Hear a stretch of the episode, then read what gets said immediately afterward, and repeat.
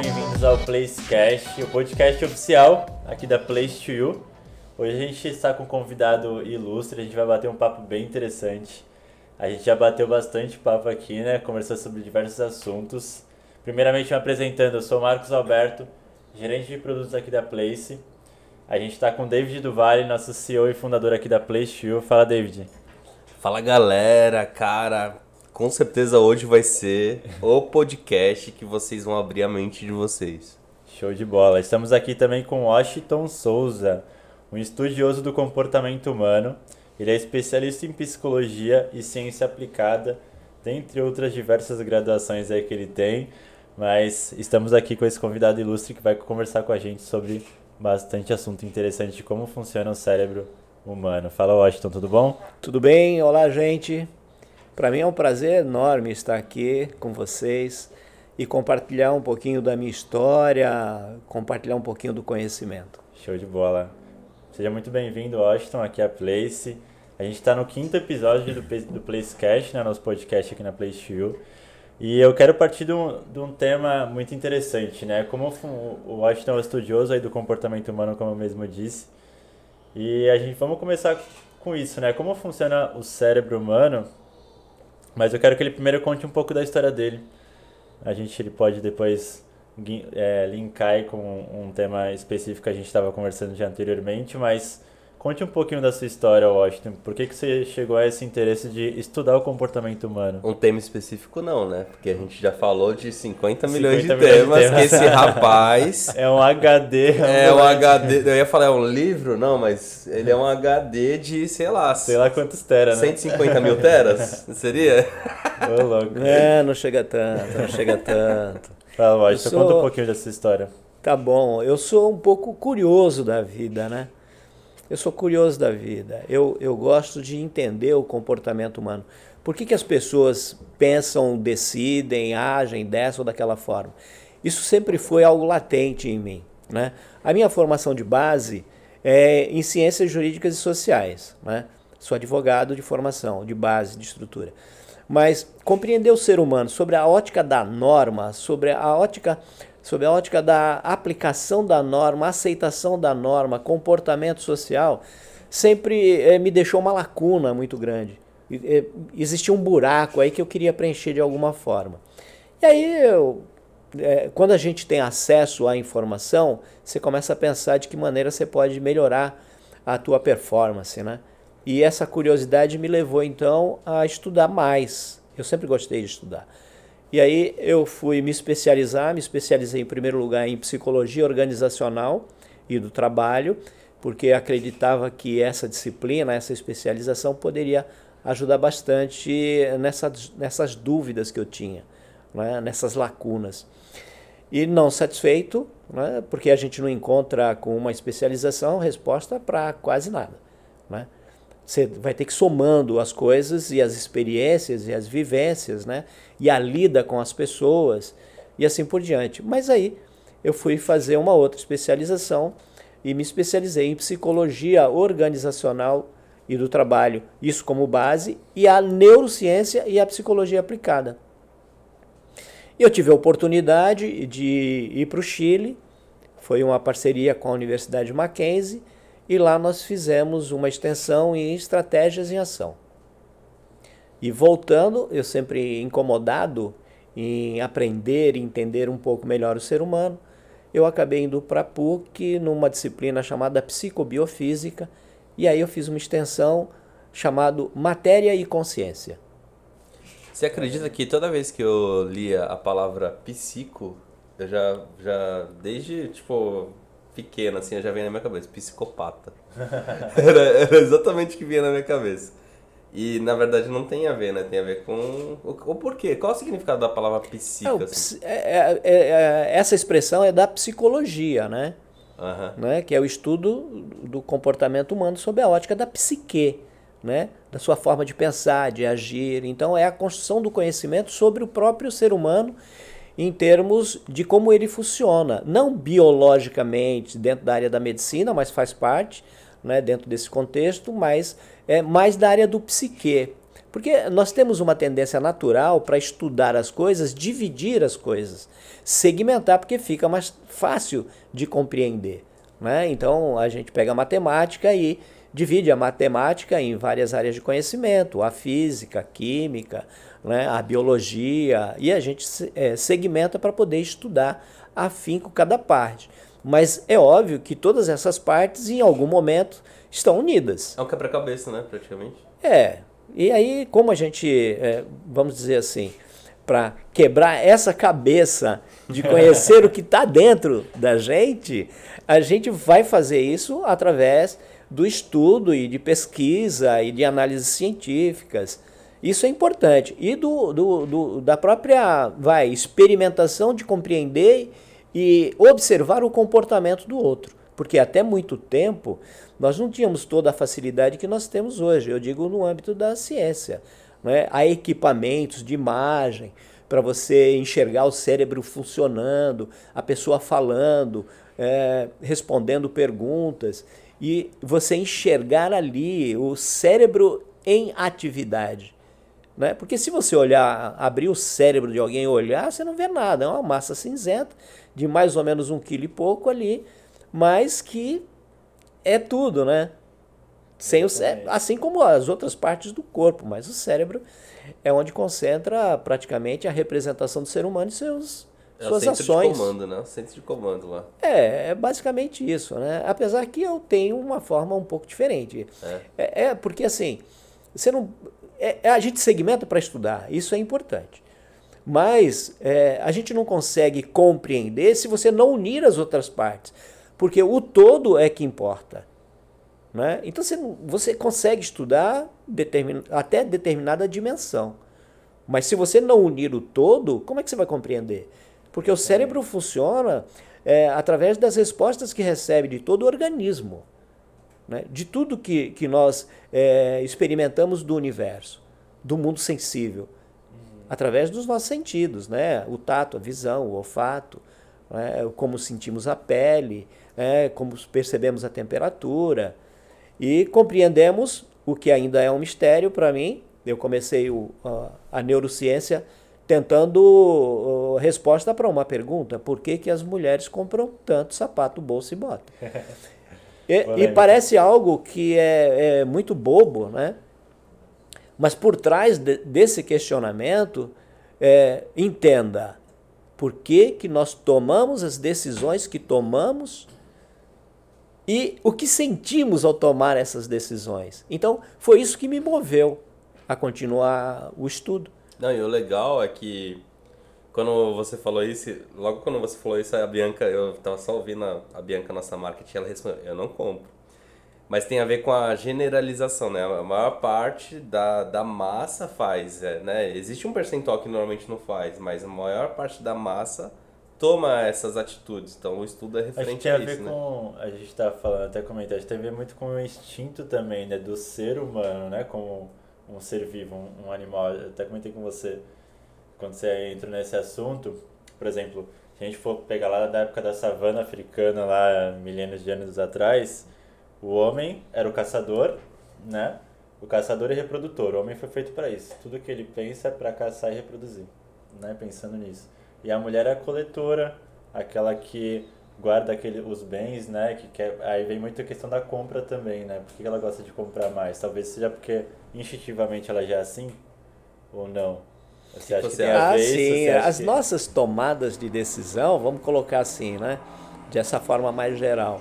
Ela, claro, está vinculada diretamente ao nosso é, comportamento mais primitivo, uhum. né? o próprio comportamento de sobrevivência, porque nós praticamos muitas condutas que a base histórica é o cérebro primitivo. Sim. É o controle das emoções. E nós somos movidos às emoções. Ainda que nós tenhamos todo esse complexo é, formatado ao longo de milhares de anos né, de aperfeiçoamento do, do, do nosso cérebro, Existe, em essência, aquilo que regula o comportamento humano como base para sua sobrevivência.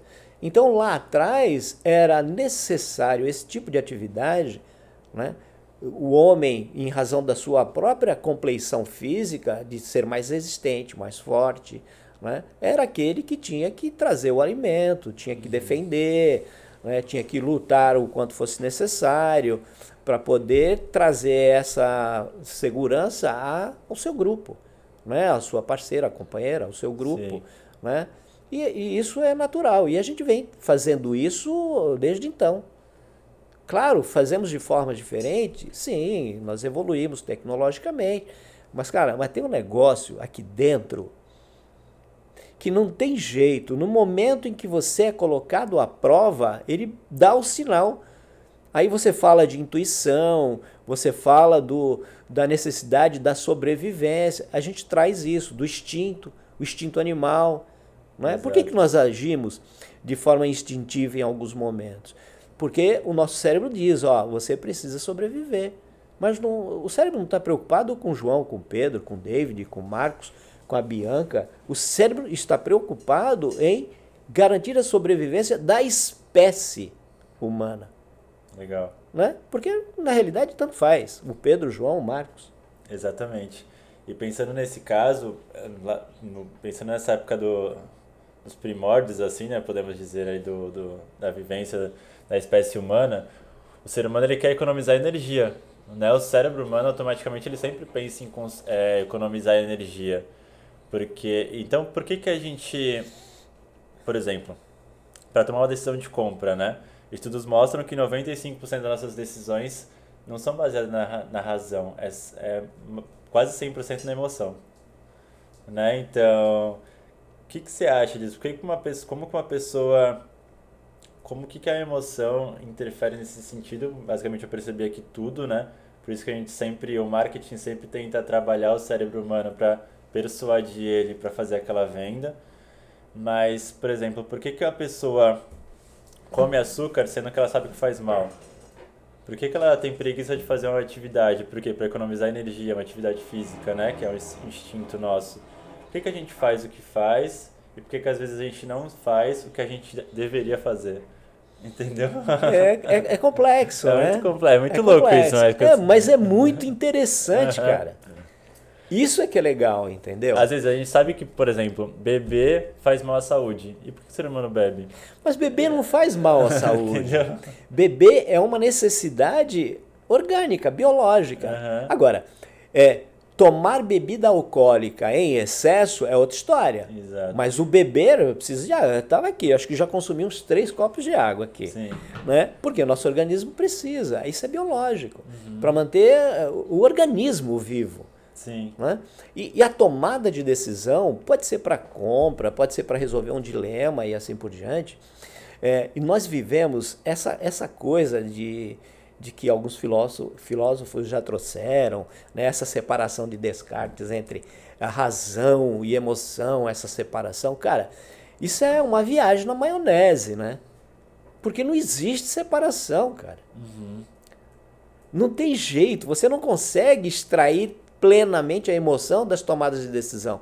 Não existe tomada de decisão racional, exclusivamente racional. Isso é uma grande viagem, né? Uhum. Então, muitos estudos eh, científicos, estudos sérios, pesquisadores que passaram anos se debruçando sobre isso. Né? Antônio Damasio é um pesquisador e um estudioso de neurociência, ele é português, radicado nos Estados Unidos, tem obras incríveis, que eu até recomendo, se você quiser conhecer um pouco mais, é, é, veja a literatura de Antônio Damasio. Antônio Damasio. Esse cara é muito bom. Muito bom. Outros estudiosos, neurologistas que experimentaram o, a vida humana e escreveram obras incríveis, como Oliver Sacks, por exemplo. Cara, são pessoas incríveis que desenvolveram, passaram a vida estudando comportamento humano. Milhares e milhares de pessoas antes de nós e milhares e milhares de pessoas na atualidade tentam, é, sabe, tirar, descortinar os mistérios. E aí nós temos pessoas que tentam descortinar, os mistérios do universo de uma forma geral, né? pensando no fora-terra, no além planeta Terra, enquanto muitos pesquisam os mistérios do cérebro humano, do comportamento humano. É, alguns dizem até que seria a última fronteira. E aí, eu quero fazer um comentário muito legal. Outro dia eu estava conversando com um amigo numa live e ele escreveu um livro agora chamado Gaia, a autobiografia de uma inteligência artificial. É uma ficção. Ele vai lançar inclusive sábado agora. Sábado, dia 12, na Pinacoteca Benedito Calixto em Santos. O nome dele é Fábio Luiz Salgado. E ele escreveu esse livro e faz essa interação. Cara, como é que uma inteligência artificial escreve sua própria biografia, a sua história de vida? E ele faz essa ficção. Então nós conversávamos sobre isso e eu dizia para ele o seguinte, cara, a gente não conhece é, plenamente o ser humano a ponto de criar uma inteligência artificial ao modo humano.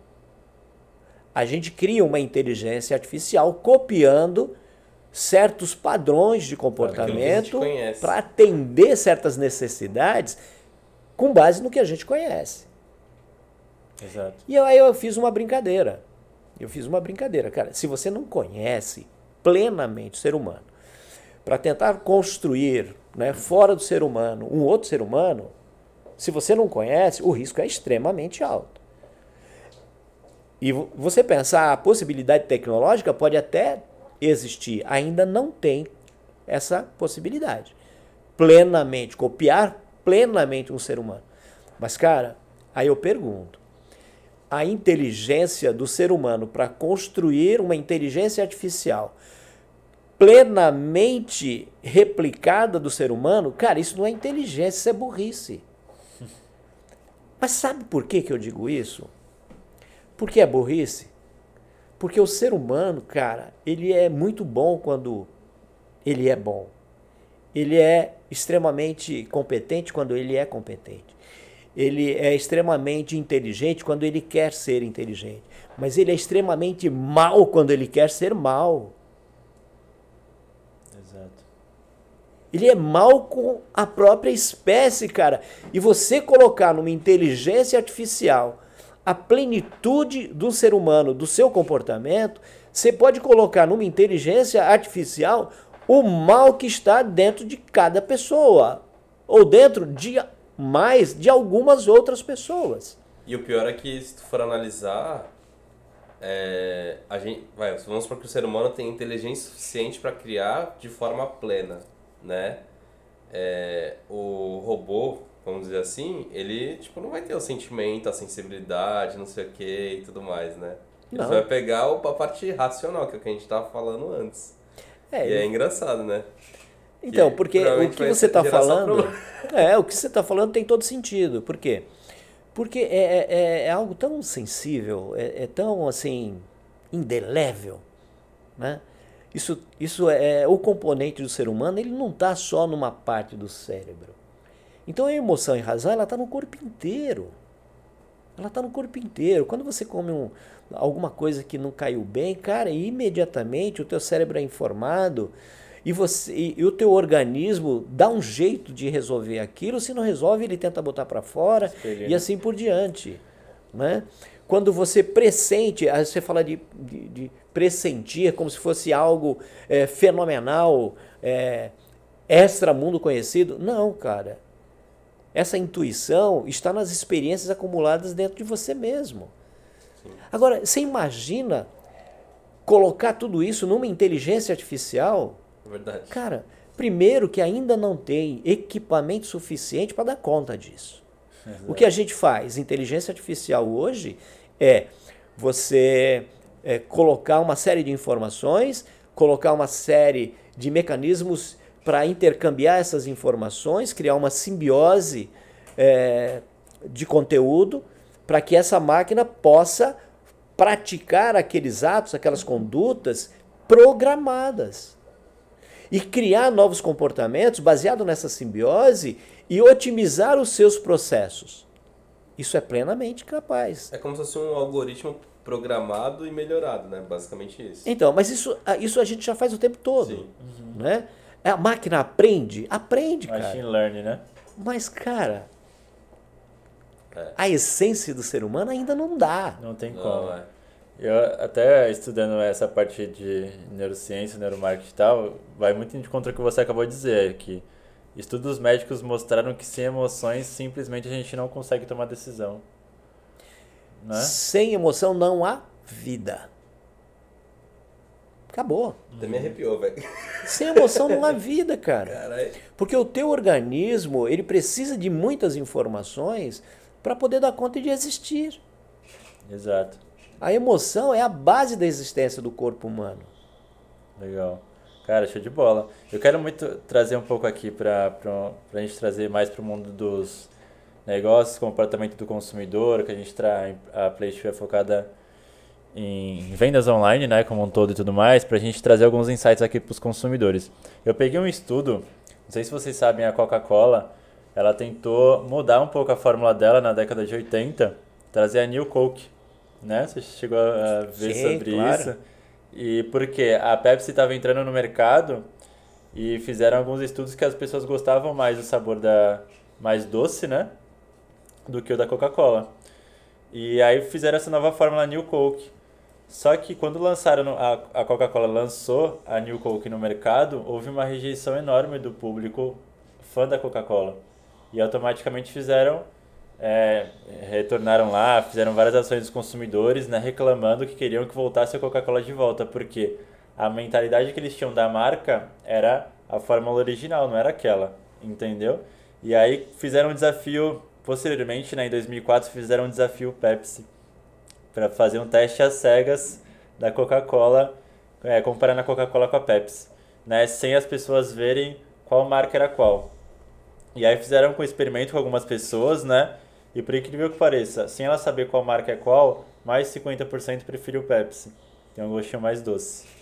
Aí foi feito uma segundo desafio, uma, segundo, uma segunda pesquisa.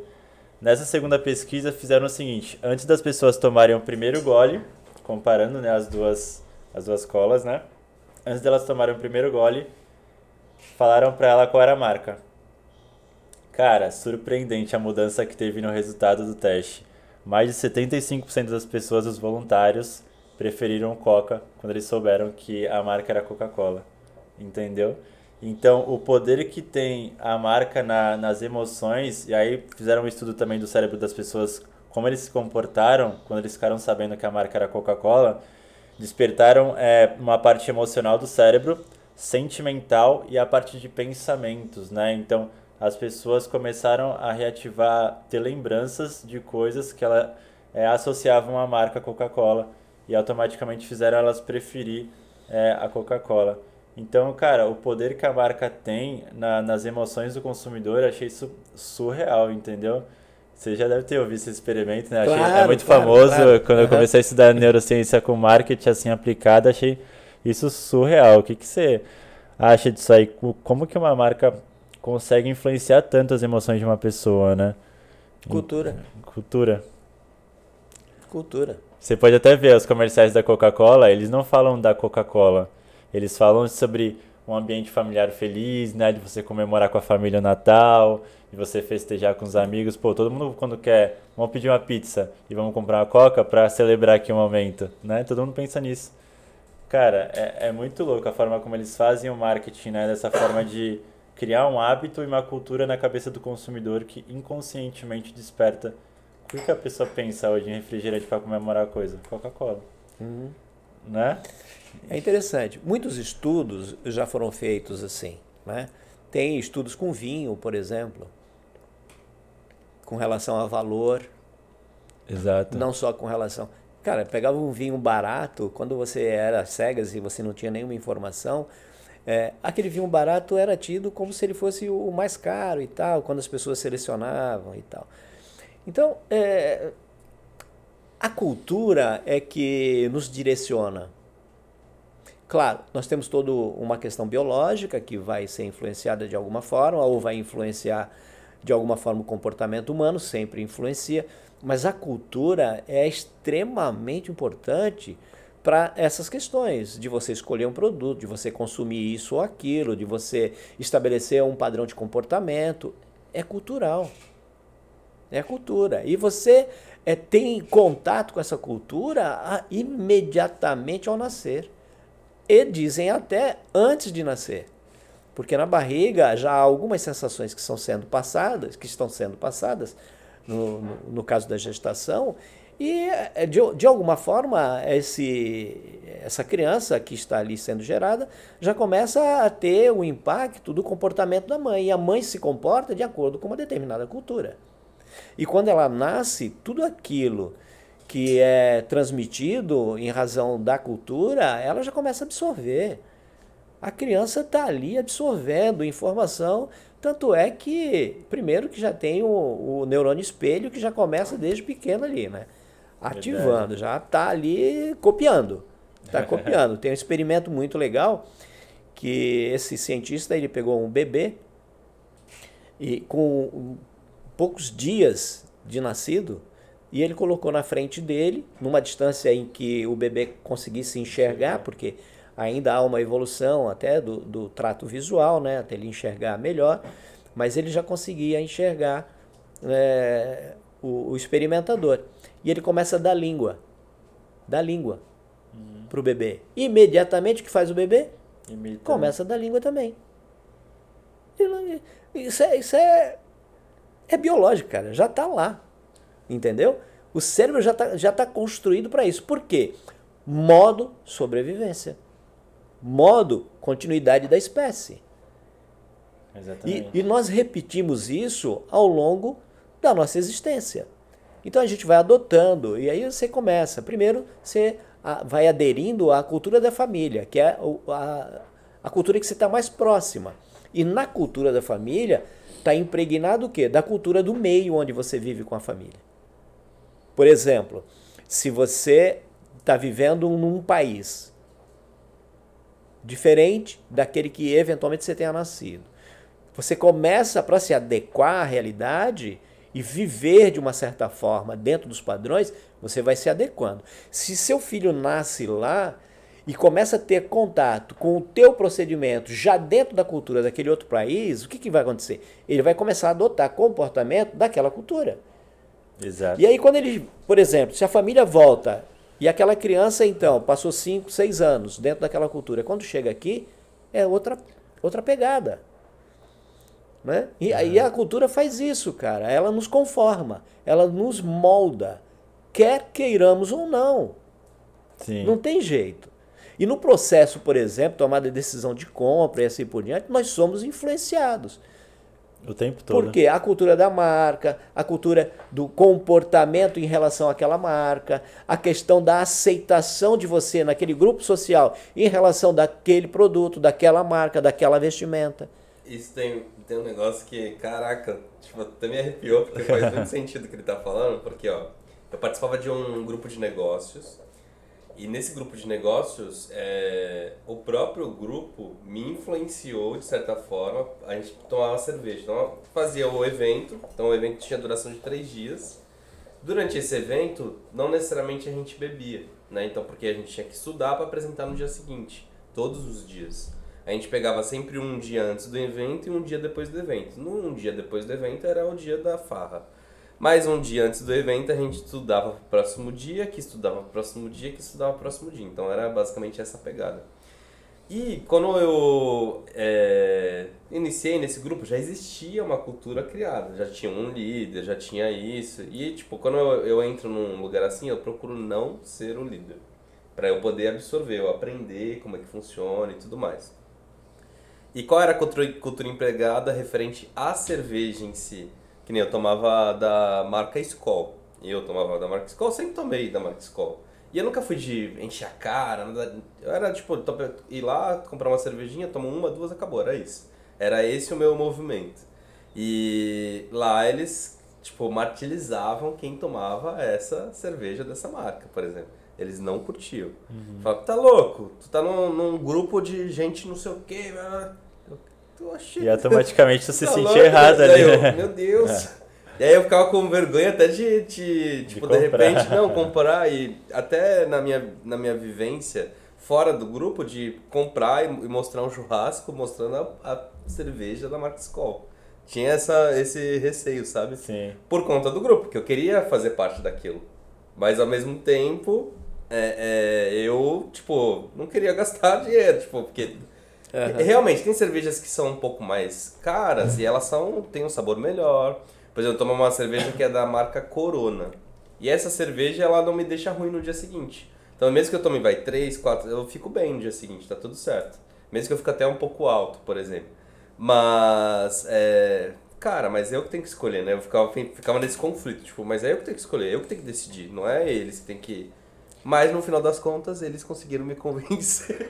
Vem naquilo que a gente estava conversando, né? Que você comentou do teste lá da sala de aula, da, da aprovação social. Exatamente. Aí. Tem, é- é- você- o que é legal hoje é assim, você vê muita gente na internet fazendo esses experimentos sociais assim, e aí você vê isso na- na- na- aplicado assim de uma forma bem fácil. As pessoas hoje têm muito acesso a isso. Mas tem um experimento chamado Teoria da Conformidade, de um psicólogo, Solomon Ash, foi feito lá na década de 60, 50. E, e justamente mostra como é que você acaba adotando determinados comportamentos para entrar em conformidade com o grupo. É exatamente isso. E isso não é de agora. A gente faz os testes, experimenta, é, tem muita gente replicando. Cara, mas como você falou, cara, na pré-história a gente já adotava esse comportamento. Aham. Mas era como um modelo de sobrevivência. Entendeu? Então, você pegava lá um, um- um- um guerreiro, vai, de uma tribo, e ele obtinha muito sucesso na, na, né, na sua atu- atuação, de uma forma geral. Ou caçando, ou guerreando. Cara, aquele cara era um exemplo, era um ícone. o que, que ia né? acontecer com os outros? Os caras iam seguir Se espelhar. se espelhar nele. E, e outra coisa, e se ele falasse, segue por esse caminho, você ia seguir por aquele caminho. Então, isso não é novo.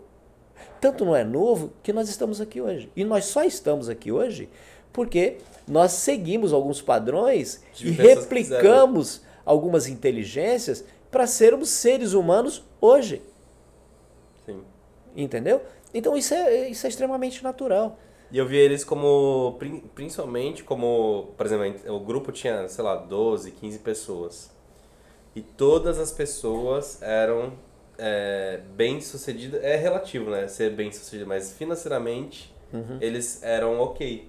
Conseguiam, tipo, fazer a empresa ter resultado, cada um conseguia, tipo, fazer viagens, que isso é, é, na sociedade atual, é um sinônimo. E na minha visão é também, tipo, pô, é uma coisa que eu gostaria, são desejos Desejava, né? desejos, desejos que eu gostaria de concluir. Eu, tipo, não conseguia. Quando a empresa começou, eu faturava 12 mil reais por mês, entendeu? E foi bem nesse momento que eu entrei nesse grupo. Deu, pô, eu faturo isso com esse comportamento que eu tenho, que não necessariamente é adequado para que eu consiga chegar no resultado que eles têm. Vou copiar tudo que eles estão fazendo. Essa é a visão que eu tinha, entendeu? Então faz muito sentido. O, o- é estudo da conformidade o nome, né? É, teoria da conformidade, Teoria da de conformidade. Solomon Ash. Então, é, isso, é, isso é básico. E- mas a gente faz isso de uma forma tão natural. E, Inconsciente. e faz isso para tudo. Você faz isso para comprar. Exatamente. Né? Por que, que a grande mídia sempre usou influenciadores, que eu digo, né? ícones, às vezes artistas, cantores, que fa- faziam sucesso para poder divulgar seus produtos e assim por diante? Para o ser humano entender essa relação, fazer esse vínculo de beleza, sucesso, fama com o produto. Cara, isso é antigo. Aham. Não é? E a gente continua fazendo. Hoje nós temos o quê? Tecnologias que nos ajudam nos processos de, de logística, de compra, a diversificação de, de produto e tomada de decisão, ela vai estar sempre vinculada a um desses fatores. Exatamente. Até no, se você entrar no site da, da Amazon, é proposital que eles fazem isso, né? Logo acima do, do preço, que fica o botão de comprar fica logo abaixo disso, né?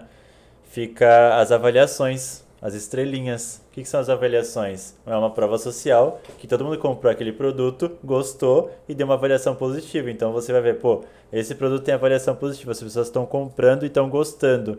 Então tudo indica que se eu comprar eu vou gostar também. Então eu vou comprar. Entendeu? O Exatamente. pro- produto foi aprovado, aprovado pelo povo, né? Exatamente. Basicamente Então, isso. aí, aí o que você tem? Você tem uma justificativa para o teu bi- bichinho do não. Porque nós temos os nossos anjos e demônios, né? Exato. Nós ah, acabamos em dilemas na maioria das vezes quando você vai tomar uma decisão. Né? Eu compro esse ou eu compro aquele. Eu compro nesse mercado, nesse marketplace, ou, ou eu vou para uma outra, um outro segmento. Né? Eu vou para eu compro na internet ou eu compro na loja física. Então a gente vai estar sempre em dilema.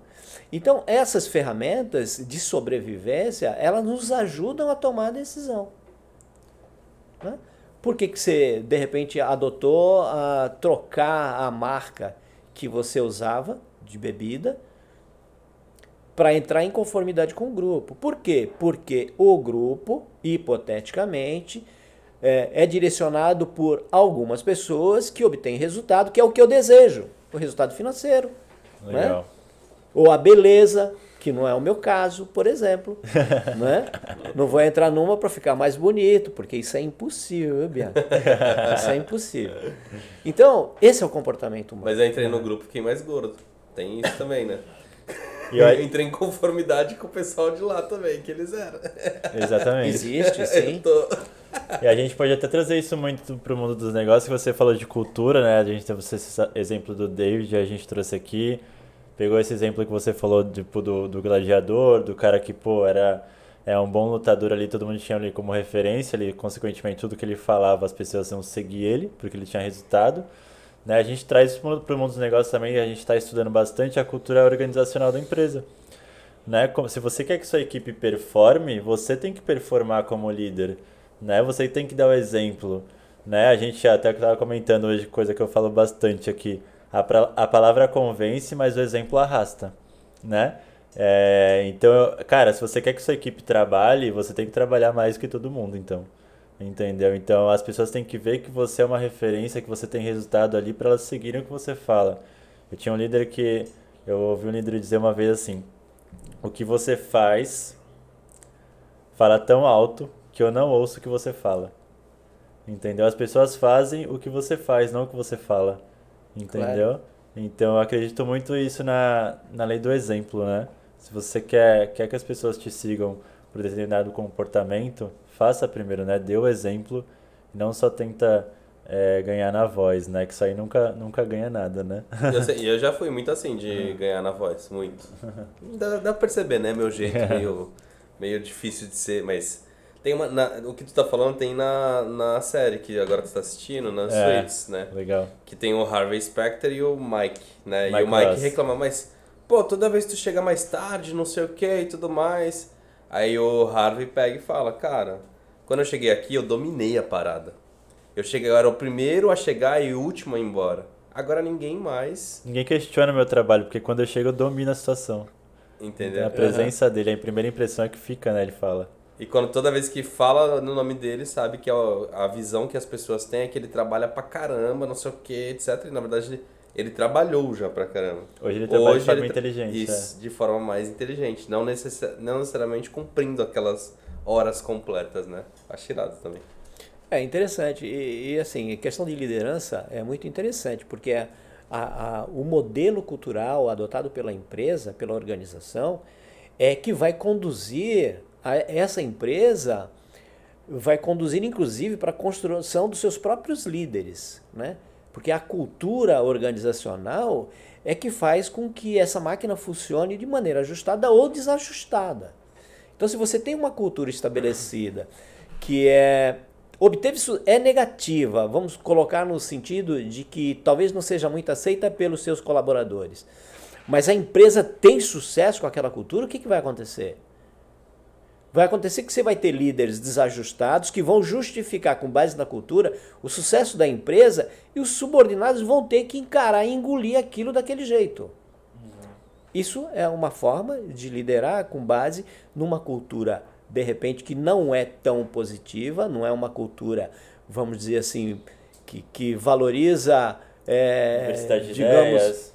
Exatamente, porque gente... ela impõe aquilo que está lá ainda que seja vista como negativa, mas funcionou, pode até funcionar por um tempo, ou pode funcionar por muito tempo, e aí os colaboradores vão ter que se ajustar àquela situação.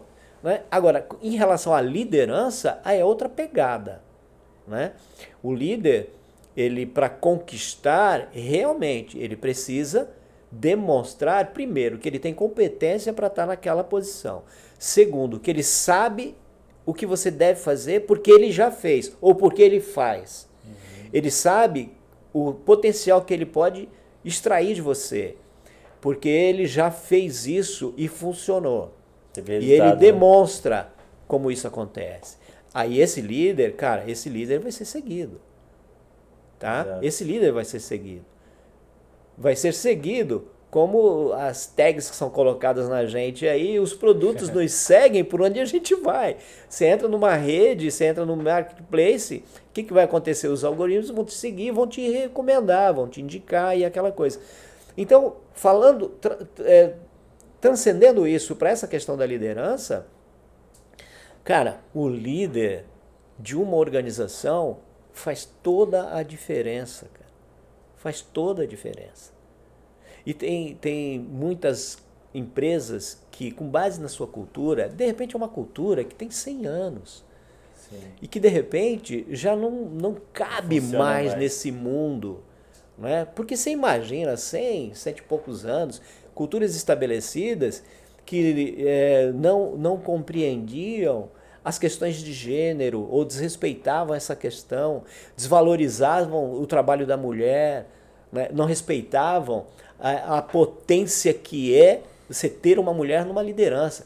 Eu conheço e conheci empresas que jamais admitiriam uma mulher num determinado cargo de CEO, de, de alta executiva, só pelo fato de ser mulher. Só que o que, que acontece? Ainda que exista essa cultura que vem lá de trás, ela não se encaixa mais no mundo atual. Então, alguma coisa precisa ser feita. E às vezes é um líder que faz o quê? Transmuta essa cultura. Então, esse líder, ele não é só capaz de é, coordenar sua equipe para trazer os melhores resultados, mas ele também pode influenciar na mudança, na alteração da cultura da organização. Esse cara é líder. Esse é líder. Esse é o Will. É a lei, é a lei da navegação, lei né? da navegação. O é. líder dita o rumo, da, o rumo, do é. barco, né? Perfeitamente. A gente faz um negócio aqui na empresa que é toda quarta-feira, às 3 horas da tarde, que é o Clube do Livro. E aí no Clube do Livro a gente é, senta e estuda dois capítulos, ou um capítulo, tudo depende da quantidade de capítulos que todo mundo leu, né? Uhum. E aí a gente faz o estudo e cada um tira insights do que entendeu e não só isso, como aplicar é, diretamente na corporação, na equipe ou em você mesmo. Que na maior parte das vezes a mudança vem de você, né, e não dos outros. E os outros mudam porque você mudou, né?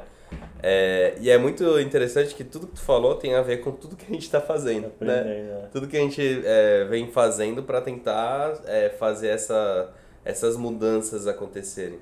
E a gente tem um líder aqui que é o Will, o Wilfred Caleb. E ele faz muito o que tu falou. Muito, muito mesmo. De é, tentar mudar a organização, a cultura. E a cultura também foi criada por ele aqui dentro da empresa. Então a gente montou a cultura através do que eu acredito, junto com recursos humanos e o outro diretor da empresa. Só que a, os líderes da empresa também trouxeram o que eles acreditam que tem que ter é, é, dentro de, um, de, uma cultura empresarial. Através disso a gente fez a simbiose, né? A gente fez a mesclagem das, de todas as informações, inclusive a gente também pegou opiniões e ações dos próprios analistas da empresa, que é, se fosse pensar na hierarquia é um cargo abaixo da liderança. Os analistas e os auxiliares, a gente pegou de todo o âmbito da corporação para montar a melhor cultura possível para que todo mundo estivesse satisfeito. Apesar de que não vai estar satisfeito 100%, porque a gente vai é, fazer com que a moldagem acontece, aconteça. Por isso que o líder está lá, né? Para trazer o que compete e o que não compete, e através disso ele vir e, e conseguir construir uma cultura melhor, né? Muito é. legal, isso é importante. Isso é interessantíssimo. Importante. E a gente pegando aí através, é, como você falou, né? Os influenciadores, as marcas que influenciam a decisão de compra do consumidor, Cara, é um assunto muito interessante, porque a gente pega uma marca como a Apple, por exemplo. Ela mudou o status quo mudou o padrão de mercado, né? Hoje em dia você é, a gente entra no, no, numa uma discussão aqui de que o que é caro ou barato. Eu falei, nada é caro ou barato, depende do seu ponto de vista, né? O que é caro ou barato, né? CP, a gente pegou, eu peguei um estudo do CP, a gente pega o gatilho da ancoragem aqui, que fizeram um estudo com vinho, né, que você comentou. Pegaram um vinho de 15 reais. O cérebro humano não tem como dizer se aquilo é caro ou barato. A não ser que colocaram um outro vinho do lado para ele comparar. o outro vinho é 50 reais. Ah, então esse aqui está muito barato de 15. Né? Se ele não tiver uma comparação, não tem como dizer se é, o que é caro ou barato. Agora, como que, pegando o exemplo da Apple, como que a gente agrega tanto valor à marca? Porque existe um produto que é 10 vezes maior do que o concorrente e as pessoas ainda se matam para comprar. Isso é muito louco, né? Como criando a cultura, talvez, como você disse, né? Criando esse desejo no consumidor que ele não tinha, né? Então, é muito louco isso, né? Basicamente, se a gente for trazer isso para para o contexto biológico, é muito fácil de entender. Pensa, é, hoje, hoje, alguém aqui tem tatuagem? Eu não, deixo. Tem tatuagem? Você não, né? Ok. O que, que você está vendo hoje? Cara, pessoas que você olha assim e falou, meu, não, não combina, né? É um negócio meio estranho. Isso no, de uma forma geral, senso comum. Mas o que tem de gente fazendo tatuagem, você não tinha há 10 anos atrás. Por quê? É tudo isso junto, cara. Porque a gente vai moldando e, e percebendo a cultura e adotando o comportamento daquele grupo social porque você não quer ficar excluído daquele grupo social. Né? E se aquele grupo social, ali você comentou da cerveja, mas olha o caso, por exemplo, de um Rolex, não, de uma Ferrari. São grupos específicos? São. Mas, cara, você, de repente você está num grupo social que todo mundo chega de Rolex. O que, que vai acontecer? Tu vai entrar em depressão se, se tu, não comprar. conseguir comprar Sim. um relógio. Se você tiver acesso a um cartão de crédito que lhe dê um limite suficiente para você comprar, ainda que você vai, vá passar, sei lá, anos pagando aquilo lá, cara, tu vai comprar. Tu participar do grupo, verdade. Então esse negócio de preço, fixação de preço, precificação, cara, é, é muito delicado. Você tem vários fatores que você vai analisar. Quando a gente entra no, no, no numa área de, um, de, um, de mercado, vai, você uhum. pega um segmento e você começa a ver as estrelinhas, né? você pô, já tem uma indicação, então isso aqui tem uma relevância, isso aqui funciona. Né? Aí depois você vai nos comentários, tem alguns comentários meia boca, mas tem alguns comentários fortes. Quando as estrelinhas já fizeram você abrir a guarda. Eu fiz com a Bianca aqui, abri a guarda da Bianca numa atividade com os cards.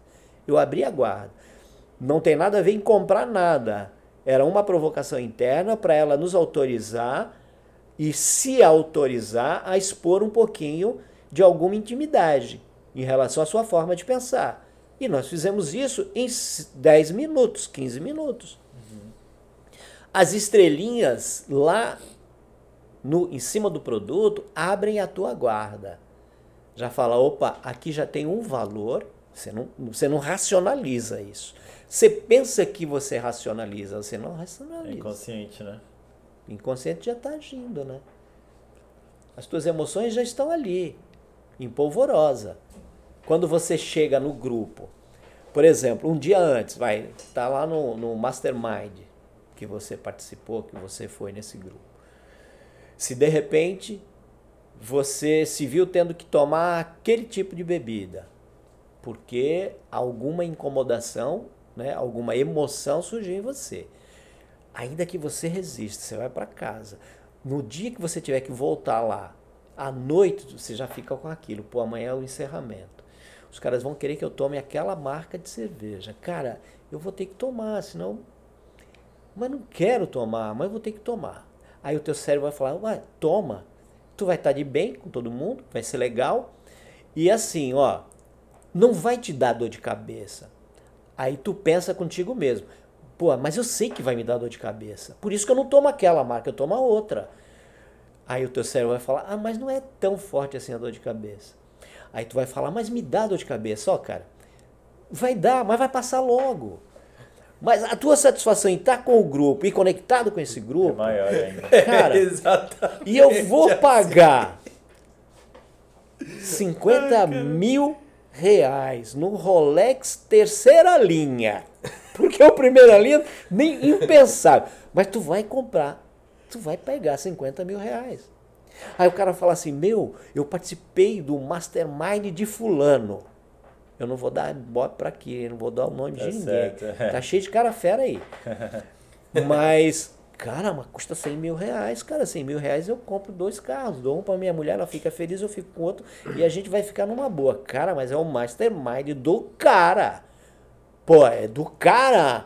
Aí o teu anjinho o diabo vão ficar. Pô, vai ou não vai? Vai ou não vai? E quantas pessoas É. importantes vão estar lá também? Ah, aí tu já começa a trazer justificativas. Aham. Não, mas espera aí, pô, pô, o network vai ser top, cara. Porque os caras o neguinho tá faturando um milhão, dois milhões por ano e tal. Cara, aí vale a pena tomar cerveja e chegar de Rolex. Ainda que a Bíblia, né, o carnezão, tá lá no- na gaveta do escritório. Cara, mas isso eu tiro de letra, porque se os caras faturaram e eles são seres humanos como eu, aí tu começa a entrar nas comparações. Eu vou também faturar. Primeiro, cara, porque eu, eu sou competente. Tu começa a, a- a fortificar, a consolidar as tuas justifica- justificativas. Cara, pô, fulano fez tatuagem. Cara, pô, eu não tenho nenhuma, mas eu vou fazer também. Tu não pensa isso, tu fala, puta, é muito legal a tatuagem. Aí neguinho chega lá com a tatuagem. Ele nem vê, porque tá nas costas, né? Aham. Ele nem vê, mas ele chega sem camisa. Pô, as costas inteiras. Aí no primeiro momento fala, cara, que absurdo. Aí o teu cérebro fala, pô, deve ter doído pra caramba. Cara, mas tu viu? Pô, mas o tatu, Mal cara. presença. Ah, mas quem fez? Pô, foi o cara que é top em tatu. Aí tu começa já a se auto-justificar pra depois falar, eu vou fazer a minha. Sim. Opa, tô nesse meio. Não vou ficar de fora. Aí quando perguntam, aí você vai falar: Não, cara, eu fiz essa tatuagem porque eu adoro o mar. Não, cara, porque aqui representa o amor que eu tenho pelos bichos. Não, cara, aqui é meu filho, que é tudo na minha vida. Tu não, tu não pensa que tu fez porque o grupo, a cultura daquele grupo falou pra você faz. Senão você tá fora. Aham. Tu vai ficar incomodado com isso. Cara, cinco estrelinhas já te abre. Já dá um cala-boca. Muito bom, né, velho? Sabe, sabe aquele, aquele zíper na boca do, do, do, do teu anjinho? Porque tu tem um anjo e o diabo ali Sim. conversando contigo. E chega uma hora que tu não vai aguentar. Tu vai falar, cala a boca os dois, eu agora é que mando. Não existe isso. Mas tu Mas não é um deles que tá manda. mandando. Tu não manda nada, manda cara. nada, é Quem tá mandando? O grupo social. Quando eu era É. mais novo, eu tinha 15 para 16 anos. E aí o que aconteceu? Eu engravidei minha esposa e a gente ficou junto. Minha esposa, ela já tinha um monte de tatuagens. A ela tinha tipo quatro ou cinco tatuagens. Só que eu nunca. Quando eu era mais novo, eu era mais. é, não fraco, mas eu era mais mirradinho, falava baixo Mais tímido. mais tímido, eu era assim. E o que, que eu percebi? Agora contigo falando, e eu, e eu fico analisando, tudo, tipo, tudo, tudo vem na minha cabeça. Na verdade, eu fiz a tatuagem pra poder não só impressionar ela, como também ser valorizado, tipo, como pessoa e mostrar que eu era forte. E se tu for olhar minha tatuagem, minha tatuagem é uma bosta. É horrível minha tatuagem. Tô com vontade de cobrir ou, ou de repente tirar ela. Mas naquele momento fazia sentido pra mim eu fazer, porque além de eu mostrar presença e se sentir homem, porque minha, esposa ela era bem mais velha que eu, entende? E eu era novinho, tinha, era menor de idade, novão, e eu tinha uma mulher do meu lado, tá ligado? E aí eu queria ter essa, essa afirmação de que era a, a tatuagem iria mostrar que eu também era um homem, que fazia sentido, que eu era forte, blá blá, que eu podia trazer o que normalmente a, a mulher, o, feminino quer, né? Que é a segurança, né? Não quer um cara bonitão, cheio de. É a segurança que ela quer. Ela quer se sentir segura. Além, ela mesmo pode hoje, é, com certeza, ser segura de si, Mas normalmente quando ela quer uma outra pessoa do lado é pra ter essa proteção. E aí era mais ou menos assim que eu pensava da, naquela época e por isso que eu fiz a tatuagem. Que louco, né, velho? É isso aí. É humano, cara. É normal. Exato. É Que nó- loucura. somos, é- como é que diz? É, é nós na parada. Porque, cara, é o ser humano. O ser humano é assim. Você conhece a história do bife de fígado? Não. Não. Posso contar aqui? Manda Pode. bala. Pô, cara, essa é muito legal pra gente entender aí algumas paradas nesse contexto, né? É, o cara detestava bife de fígado. Eu não sei se vocês gostam, né? Gosto. O bife de fígado é extremamente saudável, né? Tem ferro e tal, tem, tem lá uns componentes que ajudam no organismo. Mas o, cara odiava bife de fígado. Ele começou a namorar. Você trouxe a questão da namorada, do- da tua namorada, eu lembrei dela. Ele começou a namorar. E aí o namoro foi ficando mais sério e tal, e ela convidou ele para almoçar na casa dela, conhecer os pais. Beleza. Vai conhecer os pais? Legal, ele já ficou mais preocupado, né, meu? O negócio tá ficando mais sério do que eu tava imaginando. Mas ele tava gostando da brincadeira. Tava gostando. Né? O bichinho do, né, da, da, Da paixão emoção, já tava dominando, já tava chegando lá. E aí ele foi almoçar na casa da namorada. E ele não tinha falado nada para ela que ele odiava bife de fígado. Pensar em comer um bife de fígado para ele, cara, era como o cristão ser jogado aos leões lá em Roma antiga. Cara, um negócio terrível mesmo, terrível. E aí ele sentou para almoçar e apresentou, essa aqui é minha mãe, essa aqui é meu pai e tal. Bom, beleza, vamos almoçar, e aquela coisa toda, o cara, né, super social, agradável. E aí a mulher traz, olha que delícia, fiz aqui exclusivo pra gente. Ela traz uma travessa, Bianca. Tu gosta de bife de fígado, Bianca? Com aquele Nu- cheiro Nunca de bife comeu, Bianca? Você precisa experimentar. A vida é experimentação. Você Uau. jamais vai dizer se é bom ou ruim se você não experimentar. O experimento é, É. você, não é o outro. Tá? Então é isso. E o que que ele foi obrigado porque veio uma travessa de bife de fígado. Eu imagino cara. ele sentindo, já imagino ele sentindo aquele Salivando. Não, cheiro. ele já. quase ele, ele, ele segurou porque já deu ânsia, aquela coisa terrível. E, Cara, e aí o negócio ficou feio, né? Ficou feio. E aí o que, que aconteceu? Aí a, a mãe, toda solícita, né? O namorado da filha, um negócio sério, colocou um bifão pra ele lá. Bifão, cara, quase o prato inteiro. Porque, pô, ela. Né, aquele, aquilo era um, manjar dos deuses, né? Na casa dela. E aí ele olhou pro bife de fígado, olhou pra namorada, O que, que eu vou escolher? olhou pro bife de fígado, olhou de novo pra namorada, tipo assim, será que vale o sacrifício? Olhou pro bife de fígado, olhou pra namorada e olhou pra mãe. Por quê? Anjinho demônio tava ali na cabeça dele. Ele olhou pra namorada e pensou: será que vale a pena? E pô, ainda vale. Tá, tá legal. Olhou pra mãe, que é a namorada amanhã. Pô, que é a mãe dela. Ali tem característica genética, comportamental, se tá mais gorda, se tá né, jogadona, se já tá pra lá, É pra futuro, cá. né? Ele já fez. Cara, ele, em algumas frações de segundo, ele analisou toda a história do universo daquela família. Pra ver se valia a pena comer aquele bife de fígado. Aham. E aí, nessa fração de segundo, ele decidiu, vale a pena o risco. E pá, traçou o bife de fígado. Cara, comeu numa velocidade para ficar logo livre do problema. Então já foi lá e comeu o bife de fígado. Resultado, vem a futura sogra. Que lindo, adorei! Eu não tinha ideia que você gostava tanto de bife de fígado e tacou outro enorme no prato dele.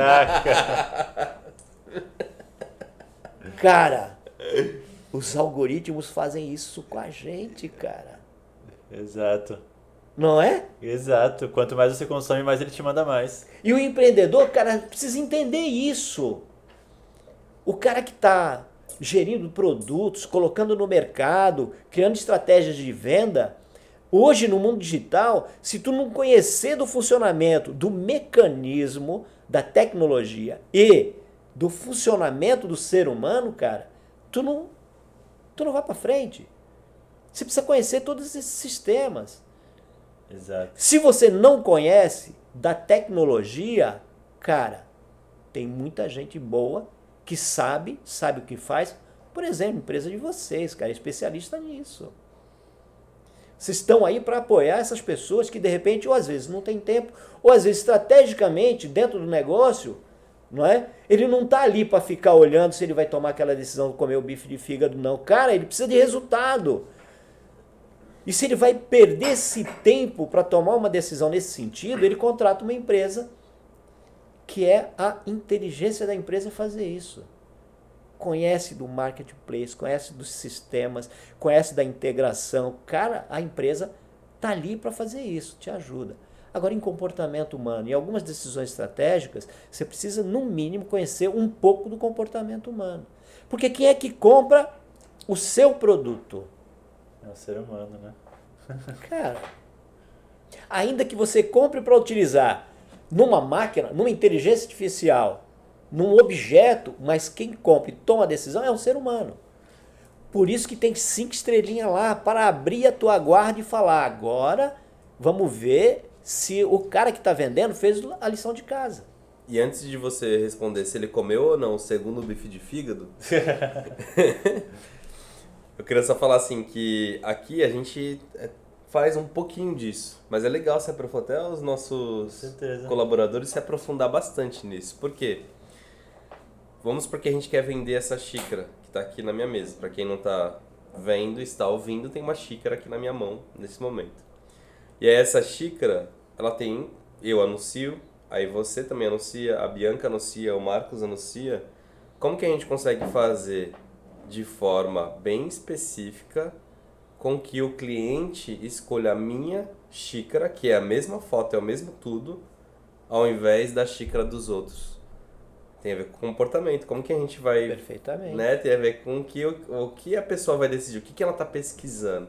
Eu vou dar um exemplo até no podcast passado que a gente fez, e não tem a ver com a xícara, tem a ver com meias, meias de compressão. O que, que acontece? Eu e a minha esposa, a gente também está testando começar a vender online. Então, quando eu tenho tempo, que meu tempo é bem escasso, porque eu cuido da Place, cuido de outros projetos e tem a loja da minha esposa que a gente está começando a cuidar. É, e tu já vai falar do bife de fígado, quero saber da história. É, Com certeza ele comeu. Aí a gente fez uma análise, porque a gente comprou no começo do ano umas mesas de compressão da marca Selene.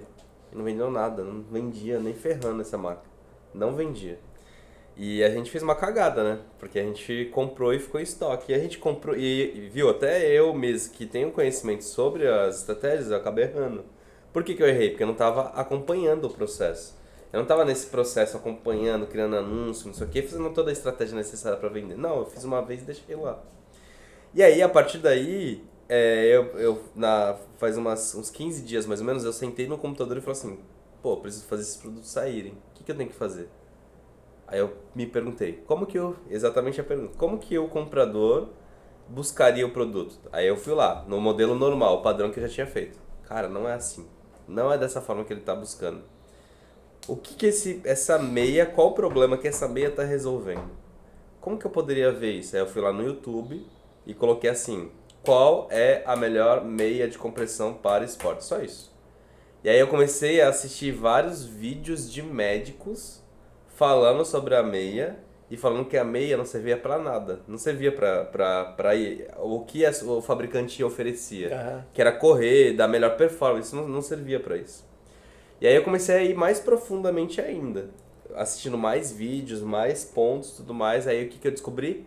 Que na verdade não era é, o que é, solucionava, era sobre a dor que eu tinha que estar tá falando. Como por exemplo, a meia de algodão, quando ela é 100% algodão, uma camisa que é 100% algodão, ela não gruda 100% na pele, certo? Ela não fica, ela fica mais um pouco mais solta, né? Uhum. Ela cria um pouco mais de volume. E aí, criando volume, a meia, no caso da meia, como ela é encaixada no pé e o tênis é encaixado na meia, ela vai criando um volume e vai gerando atrito, porque ela faz dobragem e cria atritos na pele. Sendo assim, o que, que o atrito gera? Bolhas. Então a dor era a bolha. Quando eu coloquei isso no anúncio, o anúncio começou a vender. Coloquei lá, é, meia de compressão é, contra bolhas. Era mais ou menos assim o anúncio que eu coloquei e vendeu tudo. Então, tipo, eu fui entender o comportamento do que as pessoas estavam pesquisando para eu poder conseguir fazer com que as, a, as meias saíssem. Engraçado, né? Se eu for diretamente com o que o, o, o, fabricante colocasse, não ia, não ia vender. Mas como eu fui diretamente na dor, o negócio vendeu. É, esse é o principal insight que a gente tira daqui, né? Tipo, comece, comece pelo porquê, né? Tem até um livro que fala isso é do Simon Sinek. Né? Então, por que, que a pessoa vai comprar aquele produto, entendeu? O que, que ela quer despertar nela? Qual a dor que ela quer sanar e tudo mais? E é, o Simon Sinek tem esse vídeo, tem muita visualização lá no, de um TEDx, TED Talks dele. No YouTube, o que mais tem visualização, ele fala disso daí, do comece pelo porquê. A maioria das pessoas anunciam um produto, elas querem é, vender o produto. Elas não pensam na dor do cliente, né? Não pensam no porquê o cliente vai comprar. Por exemplo, eu posso falar, ah, esse produto é tanto, você quer? Aí falar, pô, mas eu nem preciso. Entendeu? Por exemplo, vou te dar um, um exemplo que um cara me deu esse site uma vez. É, imagine que você chega no médico e, e, do nada o médico te fala, você quer ter uma consulta, né? Porque você está com algum problema ali. E o médico te fala, pô, olha só esse remédio para dor de cabeça, ele é muito barato, ele é sensacional e tudo mais. E fala, pô, mas eu não tô com dor de cabeça. O remédio nem te o médico nem te ouviu ainda, tipo. Aí quando você não enxergou valor naquilo, o que que você primeira coisa que você pensa? Qual é o preço? Porque se, quando você não vê valor, o preço importa, né? Quem não vê valor só vê preço. Então você não tem aquele problema. Então você vai pensar, pô, então tá, será que tá barato? Vou perguntar. Qual é o preço? Agora uma outra situação. E eu sou assim, tá? Quando eu vou no médico. Eu tô com um problema, eu tô doente, eu devo ficar doente, mas quando eu tô doente eu vou no médico. E eu preciso ir no médico. Eu faço, o médico, o que, que ele faz? Qual que é a primeira pergunta que ele faz? O que, que você tem? Naquela maior calma do mundo, né? O que, que você tem? Eu falo, cara, eu tô com isso, eu tô gripado, dor de cabeça do caramba, eu não consigo nem. Eu não consigo nem trabalhar direito, cara. Eu preciso de uma solução e tudo mais. Porque eu preciso trabalhar amanhã 100%. Aí ele fala, tá bom. Ele faz a receita. Tamo aqui. Preço importa aí? Cara, eu não tô nem aí pro preço. Eu vou chegar na farmácia e falar, eu quero esse remédio, não importa o preço, eu preciso dessa solução. Porque ele me deu a solução que eu queria. Ele me perguntou antes dele oferecer, entendeu? Então, é genial essa analogia que, que eu peguei. Eu falei, cara, eu sou muito assim, eu pego a receita e vou no, no, na, na farmácia e já compro, eu nem pergunto que preço que é, porque eu quero resolver o mais rápido possível aquela dor que eu tenho. Então, acho que essa é a diferença. Em vez de você oferecer o produto, tenta entender o cliente primeiro, né? Mas se minha esposa tivesse contigo, lá você estaria doente. Mas se minha esposa tivesse contigo, com certeza ela ia pegar a receita da tua mão e ia falar: tem um genérico? Mas é legal, é legal essa conversa nesse sentido, para a gente também pensar na seguinte situação. Primeiro, é, você procurou a pessoa que é indicada para resolver essa sua dor. Autoridade, né? A autoridade. Verdade. A autoridade. E depois, quando você encontrou com a esposa do, do David, e ela falou assim, ó, deixa eu ver aqui, tem genérico? O que, que você encontrou? Primeiro, você já estava consciente que você precisava daquilo. E quando ela, ela tirou a receita e falou com tanta segurança se tem genérico, você atribuiu o mesmo valor daquele que de repente tinha a marca. Por quê? Você transferiu a decisão né? à autoridade. Você reconheceu nela alguma autoridade também. Se ela está perguntando, senão ela conhece alguma coisa. Né? Opa! Né? Entendeu? Então tu imagina as estrelas lá no produto. Uma descrição que vá direto ao ponto. Uma descrição que, que, que consegue ter a sensibilidade de chegar na dor na que ferida, vai te né? provocar a decisão de compra. A Bianca tá só assim, ó. Aí depois tu encontra com a namorada dele, a namorada dele é o quê? É um comentário favorável que estimula e reforça aquela autoridade. Acabou, cara, tu vai comprar. É fatality, né? Entendeu? Grave, né? Então, isso é preciso pensar nisso, é. Quem é que estrategicamente decide isso? Cada um dentro da sua empresa, do seu negócio, precisa é, ter essas pessoas com competência, com habilidade para resolver essas questões, porque, cara, é isso que vai fazer o teu negócio fluir. Não é só o acesso, cara. Tem gente que acha que pegar um produto e colocar no marketplace e, e, colocar lá, porque, pô, tem milhões de pessoas comprando lá, que o teu produto vai vender. Não. Ah, mas eu tenho outro, eu tenho um cara que o produto é igual. Cara, mas vai lá. Vê, o produto é igual? É. Vê como é que ele fala desse produto. Vê o que ele diz desse produto. Vê que tipo de comentário ele consegue extrair desse produto. Aí tu pega e melhora. E melhora. Porque Exatamente. se o cara experimentou, funcionou, porque o cara está vendendo, se eu melhorar, vai funcionar mais ainda. Agora, eu preciso o quê? Eu preciso conhecer de mercado, eu preciso conhecer de mecanismos de, de, busca. de busca, de negócio, e eu preciso conhecer de gente. Principalmente de gente, né?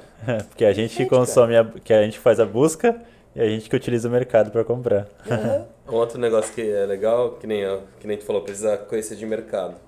É, eu falo muito do soccer, né? Que é o Rodrigo. Uhum. É meu amigo, praticamente. A gente tá o tempo todo enchendo o saco do outro. É basicamente isso. Ele é um cliente nosso.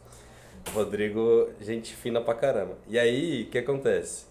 Em diversos momentos eu começo a, a entrar na loja dele. Ou no próprio Matheus da Cleanup. Enfim, que são produtos que normalmente todo mundo tem, né? São produtos que várias outras lojas conseguem ter, né? Diferente de um encapsulado que normalmente a loja tem o dele, da marca dele e não, não, não é revendido por outras pessoas. Enfim, na parte de mercado, aconteceu tanto com o Rodrigo da Soccer Destination, que vende roupas para esporte, quanto o Matheus da Cleanup, que vende é, produtos de limpeza em geral. São é, nichos diferentes. No caso do Rodrigo, o que aconteceu? A gente entendeu que a gente podia é, precisar aumentar o faturamento dele. Ele já, já vinha num crescimento né, exponencial e a gente entendia que fazia sentido aumentar mais o, o faturamento dele porque ele tinha poder de aumentar. E aí a gente começou a analisar outros, é, outros potenciais mercados e tudo mais, mas na verdade a gente não estava 100% estrategicamente falando, focado no que estava acontecendo no ambiente em si. Por exemplo, existem vários jogos que acontecem, né, de vários times diferentes e iria ganhar um time, porque já estava numa performance muito boa e ia ganhar um time específico. E a gente não estava fazendo essa análise de forma tão profunda, focado nisso. Nos jogos, quando é que acontece, é, é, qual time que vai jogar. Porque as pessoas, elas vão nos estádios elas gostam de utilizar a camisa de torcedor, né? E a partir daí a gente começou a fazer essa análise. É, no momento que a gente fez isso, começou a ter mais resultado. Um outro ponto foi o Matheus, da Cleanup. No caso do Matheus da Cleanup, o que, que a gente fez? A gente, eu comecei a analisar, e ele mesmo também, o próprio cliente ele fez isso. Analisou o TikTok. No TikTok tinha muitos TikTokers, sei lá como que fala, se é essa a palavra correta, que eles faziam como se fosse um publi review de um produto específico de limpeza. Eles recebiam um produto, automaticamente esse produto eles testavam num lugar, um ambiente sujo, fazia toda a parte da limpeza e depois eles divulgavam, tá aqui, ficou tudo branco. E aqui o que acontecia? O mercado mudava. Porque tudo, comece, tudo que o, o influenciador que tinha vários milhões de, de seguidores começavam a querer comprar nos canais é, digitais e pesquisar no Google, e o que, que aparecia? Os marketplaces consequentemente, começou a aumentar as vendas dele. Isso tudo tem a ver com o mercado, com quem está influenciando o mercado, com como está a cultura do mercado naquele momento. Cultura leva tempo para acontecer, lógico. Claro.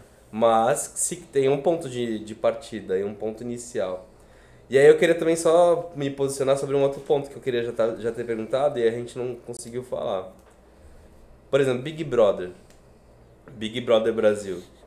É, é um ponto de que as pessoas é, vão para uma casa, um ambiente onde cada um tem uma cultura diferente tudo mais. Tu considera que ali também pode ser considerado, por exemplo, um projeto científico, assim, no quesito de. Esquece o âmbito. Vai, vamos esquecer o âmbito político, o âmbito, todos os outros âmbitos, mas pensando no ambiente lá. É colocado um monte de gente numa casa, onde ele é cercado por várias câmeras e tudo mais. Uhum E as pessoas, depois de um período, elas esquecem. Tipo, lógico que elas lembram, mas esquecem que tem a câmera lá. E elas começam a agir de forma é, sobrevivente, porque eles sabem que vão ser eliminados semanalmente. Eu não tenho costume de assistir o Big Brother, mas eu li uma matéria sobre isso, até para quando você vinha aqui, né, que você é especializado nessa parte de comportamento. E aí eu fiquei pensando, pô, será que realmente... É uma, eu acho que é uma baita experiência, né? É, porque... é, é uma experiência, é, é um reality, né? É, é um reality. É um reality. Então, aí eu vou dizer para você o seguinte. Primeiro, para mim, sob a ótica da, do rigor de um experimento científico, não é um experimento não. científico. Uhum. Né? Sobre o rigor. Porque, assim, primeiro, experimento científico, as, as hipóteses precisam estar esclarecidas, né? o, o, objeto, objeto específico do experimento precisa estar muito bem delineado, as, as variáveis precisam ser controladas, as regras do controle das variáveis e quais as variáveis, variáveis elas precisam estar devidamente descritas. Por quê? Porque um experimento científico ele precisa necessariamente atender determinadas regras para que ele possa ser replicado nos mesmos moldes para se verificar se os resultados encontrados naquele experimento eles possam ser replicados ou testados por outras pessoas em outros momentos, tendo uh, o experimento como uma referência é, construída nos moldes de um trabalho científico. Se não tiver, você não tem como. Se você não tem as regras que estabeleceram para controlar as variáveis, porque você precisa controlar variáveis. Você vai fazer um experimento, você precisa ter controle. Por quê? Porque tem muitos fatores que vão interferir no experimento. Né? Ah, ela não tem controle mesmo, que... né? Se não, for analisar é, lá, é, é, precisa tipo, ver é abertão, o né? desenho né? disso. Se não é um desenho científico, não é científico. Certo. Agora, é um experimento social? Uma, pode ser um experimento social, né, que eventualmente pode não ter o valor científico, sob a ótica da, do rigor científico, né, para você dizer que há uma ciência ali sendo é, aplicada, mas é, o que acontece ali, já teve um experimento na década de 70, chamado o experimento da prisão de Stanford. Foi feito por um psicólogo, se não me engano o nome dele é Felipe Zimbardo. Felipe Zimbardo. Ele fez um experimento, o que, que ele fez? Na, no porão da Universidade de Stanford, ele criou um ambiente. Então, isso aí, é, isso é tudo coisa velha já, sabe? Isso é tudo coisa velha, do tempo das cavernas, cara. Essa imagem que a gente usou aqui, viu, Bianca? Esse mecanismo das imagens, é, isso tem como ponto de partida as pinturas rupestres dos homens da caverna, cara. Porque o negócio é antigo. Entendeu? É, é, funciona dentro do mesmo mecanismo. Porque a gente está falando o quê? De ser humano. Reação, ação e reação de ser humano. Né? Então, essa, esse experimento na, da prisão de Stafford, o que, que ele fez? Ele pegou pessoas comuns e selecionou, avisando que era um experimento. Então, um grupo ia ser guardas da prisão, teriam que agir como guardas da prisão, mas eles sabiam que era um experimento, e outros seriam os prisioneiros, que ele queria analisar dentro desse experimento como é que seria o comportamento dessas pessoas e experimentar isso dentro desse parâmetro de, de certa forma controlado. Porque a ideia era um experimento científico com, as, com algumas variáveis controladas. E ele iniciou esse experimento. O que, que aconteceu? Perdeu-se totalmente o controle. Em, acho que não deu duas semanas de experimento, os guardas se sentiam guardas mesmo. Eles queriam torturar e assim por diante. Os prisioneiros se sentiram prisioneiros, cara. Começaram a agir como prisioneiros mesmo. Ele teve que interromper o experimento, e o experimento foi interrompido porque saiu do controle. Cara, que louco. Se quiserem pesquisar, é o experimento da prisão de Stanford. Felipe Zimbardo, o nome do cara. E o que, que a gente viu um tempo depois? A gente viu que, vocês lembram do, do que saiu no noticiário sobre a prisão de Abu Ghraib? Do, do, da guerra, da guerra lá do, do, do Iraque? Se não me engano é Iraque, não tenho certeza, mas acho que foi sim. Os guardas, eles tinham os prisioneiros e os guardas, isso é real. real. O que, que aconteceu? A partir de determinado momento, os guardas começaram a torturar os prisioneiros, tiravam os prisioneiros da cela, deixavam eles nu, fazia, atiçava os cachorros para morder os prisioneiros, cobriam a cabeça dos prisioneiros com sacos, fazia selfie, enchia de, de, de excrementos os prisioneiros e tirava selfie. Aí isso apareceu, porque alguém postou uma. Sim. Isso foi a corte marcial nos Estados Unidos, foi. E esse Felipe Zimbardo, ele escreveu um livro chamado. É, me falha a memória agora. Por que pessoas boas se tornam maus? O efeito, é, efeito Lúcifer. Caramba. É um livro dele. Sim, é um livro básico, tem mais ou menos, parece um tijolo, é esse aqui. E ele conta, ele, ele conta a experiência dele com o experimento de Stanford, que foi ele que, que fez esse experimento, e depois ele vem contando essa questão de. porque ele foi chamado à corte, inclusive, para, dentro da área da psicologia, também dar uma interpretação a respeito do porquê que esses guardas se comportaram dessa forma. Por que, que o cara, você falou da camisa de futebol, e os caras vão pro, pro futebol? Cara, comportamento social, de grupo, coletivo, Sim. inconsciente coletivo.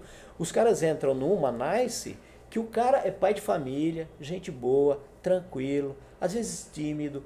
Ele põe uma camisa de um time, ele vai para um estádio de futebol e se de repente aquelas pessoas que estão em volta começam a quebrar as cadeiras e arremessar a cadeira no campo e bater, cara, ele acaba, alguns acaba entrando na mesma vibe. E aí você fala, cara, eu não posso acreditar. Você tá vendo na televisão, cara, eu tô vendo ali, é o meu vizinho, cara, esse cara é mó gente boa. Não é possível que ele esteja fazendo aquilo que eu tô vendo. Quê, cara? pelas emoções do momento ali. Porque é ser humano, cara, influenciável. Exatamente. E eu sou influenciável para comprar, Aham. para decidir, para tomar uma decisão de compra. Por que, que os guardas ficavam mal, maus? Tipo, foi explicado isso pelo experimento de Felipe É, Zimbardo? é, é a questão do, do, Do confinamento do mesmo. conf- não só o confinamento, porque os guardas não estavam confinados e agiram como guardas. Os prisioneiros estavam confinados e agiram, agiram como prisioneiro. Prisioneiro, aí tudo bem. Os guardas não, é o empoderamento. Teoria da conformidade, o experimento de Stanley Milgram, que fala em questão da autoridade, que se alguém me der uma. A gente fala isso em, em- em treinamentos de liderança. Uhum. Se o cara está empoderado, então aí vai da sua formação, do seu caráter, né, da responsabilidade e da vinculação que ele tem com a própria organização. E aí a gente vai traduzindo esse comportamento humano para tudo. Porque todas as relações, relações negociais, comércio, sociedade, né, interação de liderança e assim por diante, quem é que está ali agindo? É o ser humano, cara. E tem lá um cérebro antigo que está, vamos dizer assim, preparado, construindo ao longo de milhares de anos para poder manter a espécie em funcionamento. Economizar energia quando tiver que economizar energia. Porque o que interessa para nós, enquanto seres biológicos, continuidade da espécie. E aí, eu respondo para vocês. O cara comeu o segundo bife de fígado? Eita! Com certeza. vocês acham? Eu acho que sim. Porque ele queria o, o desejo dele lá. Não, você tinha que fazer uma pergunta antes. Você pergunta assim, ele casou? Ele É, continuou com a namorada? Não, Você acha, Bianca? eu acho que não. Por quê? É. Era tão ruim assim o É. bife de Eu acho que não. Eu acho que ele, eu acho que ele pode até ter comido, mas eu não sei. Eu acho que sim.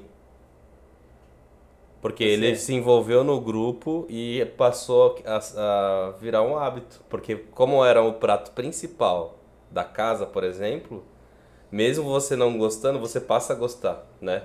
Porque você começa a comer com aquela frequência. Pelo menos pelo que eu entendi de tudo que a gente é, é, tratou aqui. É igual o caso da cerveja. Então eu acho, que- eu acho que sim. E aí, toma. Agora eu fiquei confuso, porque não tem como saber, porque se ele não gosta de bife de fígado e viu que só come isso lá, Usa as duas possibilidades. é. Se ele Que viu que que só acha? serve isso lá, então ele falou, pô, então eu não quero casar com essa mulher, então. Então, aí vamos lá. É, primeiro, só serve isso lá? Eu não disse. É. Aquele dia tinha. Então, opa, Mas era uma suposição. né? Pode ser. Então, aí tudo bem. Aí a gente faz isso, a gente viaja na maionese. é? Aí você pergunta, cara, É, ele tem É o que eu falei, ele- o prato principal, ele já falou, é, serve isso, isso lá. É, Isso, isso é natural. Isso é natural, né? Isso é natural. O cara fala assim, meu, tu, pô, tô pensando em comprar tal coisa. Tu já comprou? Pô, comprei, cara. Tu tá feliz com isso? Pô, pô, legal, me atendeu bem. Você já tá com uma tendência a comprar aquele produto. Aí se tu pergunta pro cara, onde tu comprou? Você só pergunta para ele, tu comprou aonde? Aí ele vai falar, ah, comprei pela internet em tal loja. Ele não vai nem perguntar, cara. Ele não vai nem perguntar se foi entregue no prazo. Ele já criou um sistema de confiança. Por quê? Porque ele já usou aquele cara como referência.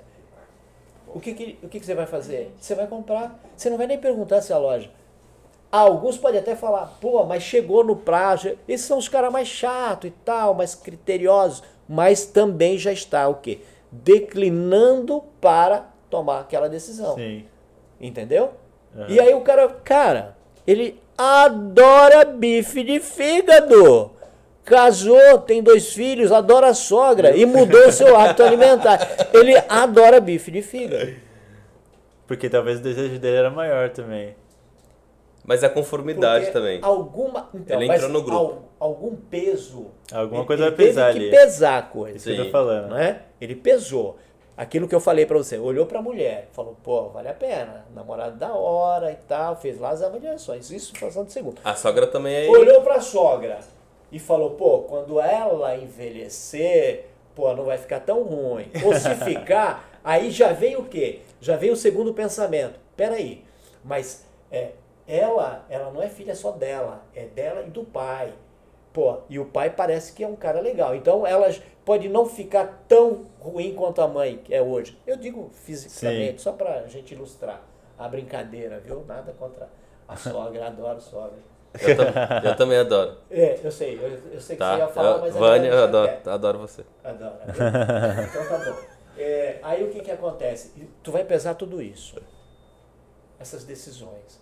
E aí eu recomendo para vocês, quem tiver saco, leiam, leiam uma obra de Daniel Kahneman, um cara que foi ganhador do Prêmio Nobel, economista. Rápido, devagar. Rápido devagar, né? Eu ouvi Lê falar muito desse livro, mas cara. não li ainda. É, não é uma leitura fácil, mas é incrível. Hã? Então, é, eu É, não vou sei- comprar só porque você falou, porque esse livro tá na minha lista há mó tempão, Tá, né? mas ninguém me indicou. Não é, uma, lei- não é uma leitura muito fácil, não. Fácil é assim que eu digo de você sentar e uau, e sair. É grande, né? E sai. Não, ela vai te consumir um pouco mais de energia mental. ali, Intelectual. entendeu? Intelectual. Mas é da hora. Mas se precisar de indicação de livro, cara, dentro dessa área, fala comigo, eu te mando um monte. Eu gosto. Fica tranquilo, Show de bola. tá? Cara, teve bastante assunto aqui interessante, né? A gente conversou pra caramba. E queria saber o que você tirou de insight aí, David. Eu falei, cara, o que eu tirei é que entenda o perfil do seu consumidor, entenda de gente, entenda do, do ser humano, pra aí depois você oferecer o produto, né? Acho que a venda é uma consequência, né? Você tem que focar no cliente primeiro. O que você acha, David? Cara, acho que é muito isso mesmo, é, é entender como a manada, né? A gente tem um efeito também que é parecido com a conformidade, mas como a manada, como as pessoas estão agindo na conformidade. Entender isso. E entender o ambiente para que elas ajam, de, ajam dessa forma. Teve um outro insight que eu tirei também, que não teve muito a ver com o assunto, mas tem muito a ver com o assunto, que é por que o líder vai te seguir se você não tem nada a oferecer? Irado, né? Porque as pessoas vão seguir o líder, no caso. É, Sim, irado. top. Tu- tudo a ver com o que a, a gente vem discutindo, né? Então, por que, que as pessoas seguem outras pessoas se aquela pessoa não vai ter nada para oferecer, né? É tipo uma troca. É tipo, existe um interesse, né? O, o, ser humano é... Não é nada de graça. É, Tudo- nada de uma graça. troca. Aham. Desde a, da, da- das outras épocas, enfim, achei bem interessante essa frase. E também sobre a conformidade, nun- nunca tinha estudado sobre e provavelmente vou começar a estudar sobre, que pra mim faz muito sentido. Show de Legal. bola. Washington, suas considerações finais aí. Depois você pode comentar também como que a galera te acha. Pode fazer seu Tranquilo. aí agora. Tranquilo. É, você falou uma coisa interessante que eu acho que cabe aqui a gente pontuar. Você falou de um líder, né? A questão de seguir um líder se ele não tem nada para te oferecer. Um líder que não tiver, se ele não tiver nada para oferecer, ele não vai ser líder Não é por líder. muito tempo. Aham. Porque pra você ser líder, você tem que ter seguidor, né? É. A não ser que o cara tenha uma determinada autoridade, né? é uma liderança de poder, né? é um posicionamento de poder que você é obrigado a engolir. Então, tem várias situações em que esse líder pode não ter nada a oferecer no primeiro momento, à primeira vista, e ele age porque ele tem um poder que, que A é da, da- digamos, da função, que é Sim. da posição que ele está e assim por diante. Mas toda pessoa, todo ser humano, sempre tem algo a oferecer. Você tem que ser inteligente o suficiente para extrair daquele comportamento o que lhe importa conhecer. O que vai trazer para você é, insights, informação, conteúdo. Você pode não gostar dessa pessoa. Você não precisa gostar do seu líder. Mas ele certamente terá algo para te ensinar. Ainda que não seja de propósito. Aí que cabe o que? A inteligência para você explorar o que é melhor e o que importa para você. Isso é tão importante. Top. Profundo. Irado Caramba, reflita aí, deixar a sementinha. Não, legal porque, porque você, você bateu também de frente com a frase que a gente discutiu mesmo, e faz muito sentido, porque é, você- não é que você não tem nada para oferecer, mas você tem que ser inteligente o suficiente para mostrar aquilo, que, ou não só mostrar, mas propor, ensinar, divulgar, Compartilhar, é, né? compartilhar, transbordar, a palavra que quiser usar para que a outra pessoa entenda o valor que você tem. Exato. Irado, né? Top. Muito bom. aí, gente. Como é que as pessoas te acham, Washington? Bom, eu tenho uma comunidade num ambiente virtual chamado Treinando Humanidades. Então, eu trabalho com algumas ferramentas, ferramentas projetivas. Criei um, um jogo muito interessante para empresas, para psicólogos, médicos, professores, educadores, que tem como base, como fundamento, pequenas obras de arte. Então, é um trabalho que eu já faço, que eu conheci há mais ou menos oito anos atrás, de um instituto da Alemanha, chamado Ocards Instituto da Alemanha, e eu tenho uma parceria com eh, esse pessoal, e um- uma parceria com o Instituto de Israel, chamado Nordcard Center de Israel, que é comandado pela doutora Ofra Yellon, uma especialista em trauma, uma pessoa assim fantástica dentro desse ambiente né, da psicologia. E eu trabalho com essas ferramentas. Eu ensino médicos, pesquisadores, professores, eh, educadores, terapeutas para aprender a utilizar essas ferramentas em seus processos. Inclusive, em 2015, dentro da faculdade, onde eu dava aula para uma turma de estudo de administração, eu fiz uma atividade com eles sobre liderança. E eu vou deixar aqui para vocês para fechar. E a atividade era assim: escolha o chefe que você quer ter. E aí eles com as cartas e em movimento, eram mais de 25 pessoas, estudantes, eles começaram a interagir entre eles para identificar as qualidades, os recursos que, que o líder tinha que ter segundo a ótica de cada um. E aí eles começaram depois a formar pequenos grupos e cada grupo ia identificando as qualidades e os recursos. Para no final, depois de juntados todas as decisões, eles escolherem apenas um. E depois que eles escolhessem esse um líder, aí eu jogava uma bomba na mão deles. Então, é esse o líder que vocês querem? Tá, então é fulano que tem todas essas qualidades e esses recursos. Beleza. Então agora eu vou contar uma coisa. Ele não contou para vocês, mas esse líder, ele praticou tal e tal e tal conduta. Eu atribuía condutas negativas ao líder dele. E o que, que vocês fazem agora? Esse é o líder que vocês escolheram. Aí eu atribuía ou uma, uma má conduta ética, Sim. ou ele ter liderado um grupo de pessoas que a empresa faliu. Eu trazia essa situação e colocava isso em debate. Cara, é Pegou show de bola. negócio. É show de bola. Mas por que é show de bola? Porque é o ser humano tentando entender o ser humano. E é isso que eu faço. Eu tento entender e tento ajudar as pessoas a entender. Sejam eles seus alunos, sejam eles seus pacientes, sejam eles seus clientes. Caso você tenha um negócio, caso você tenha uma empresa, caso você tenha uma clínica, caso você seja um professor. O que eu faço é ensinar para você a ensinar você a utilizar algumas ferramentas para você aprender a lidar com essas questões. E é só isso. Caraca, você merece até uma palminha ele, hein? Caraca, é, né, irado. Eu é que Muito agradeço. Agradeço a oportunidade mesmo. de vocês estar aqui, trocar esse, essa conversa, fazer esse bate-papo, experimentar ali a Bianca, testar a Bianca também, que foi legal. Obrigado, viu, pela sua participação, pelo seu experimento. E leva para casa aquilo que você falou lá, que tem tudo a ver. Show de bola, cara. Explodiu aqui meu cérebro. Pra galera te achar na, nas redes sociais, Washington, Instagram, o que, que você deixa de seu contato? Treinando Humanidades. Treinando assim, Humanidades. Assim, é, Instagram, Face, YouTube. Eu achei bem fácil. Treinando Humanidades. Treinando Humanidades. Show de bola.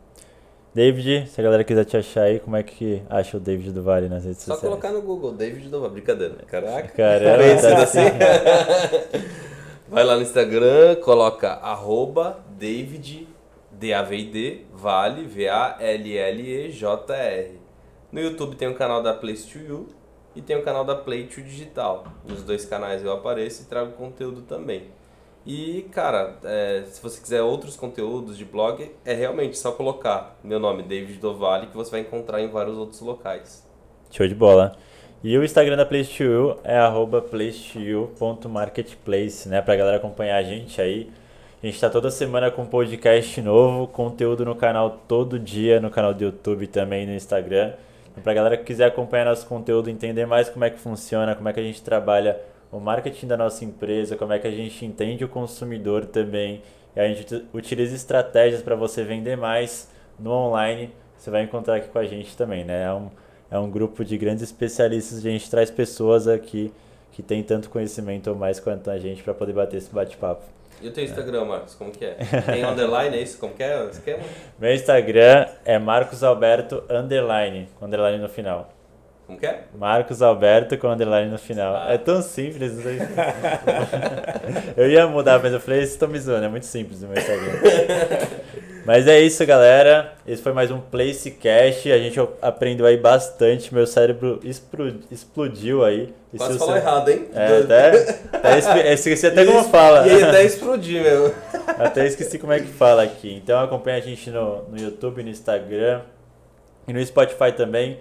É, se inscreve aí para você receber notificação sempre que sair um podcast novo, para você acompanhar aí nosso conteúdo. Valeu? Valeu, galera. Até a próxima. Valeu, pessoal. Até mais.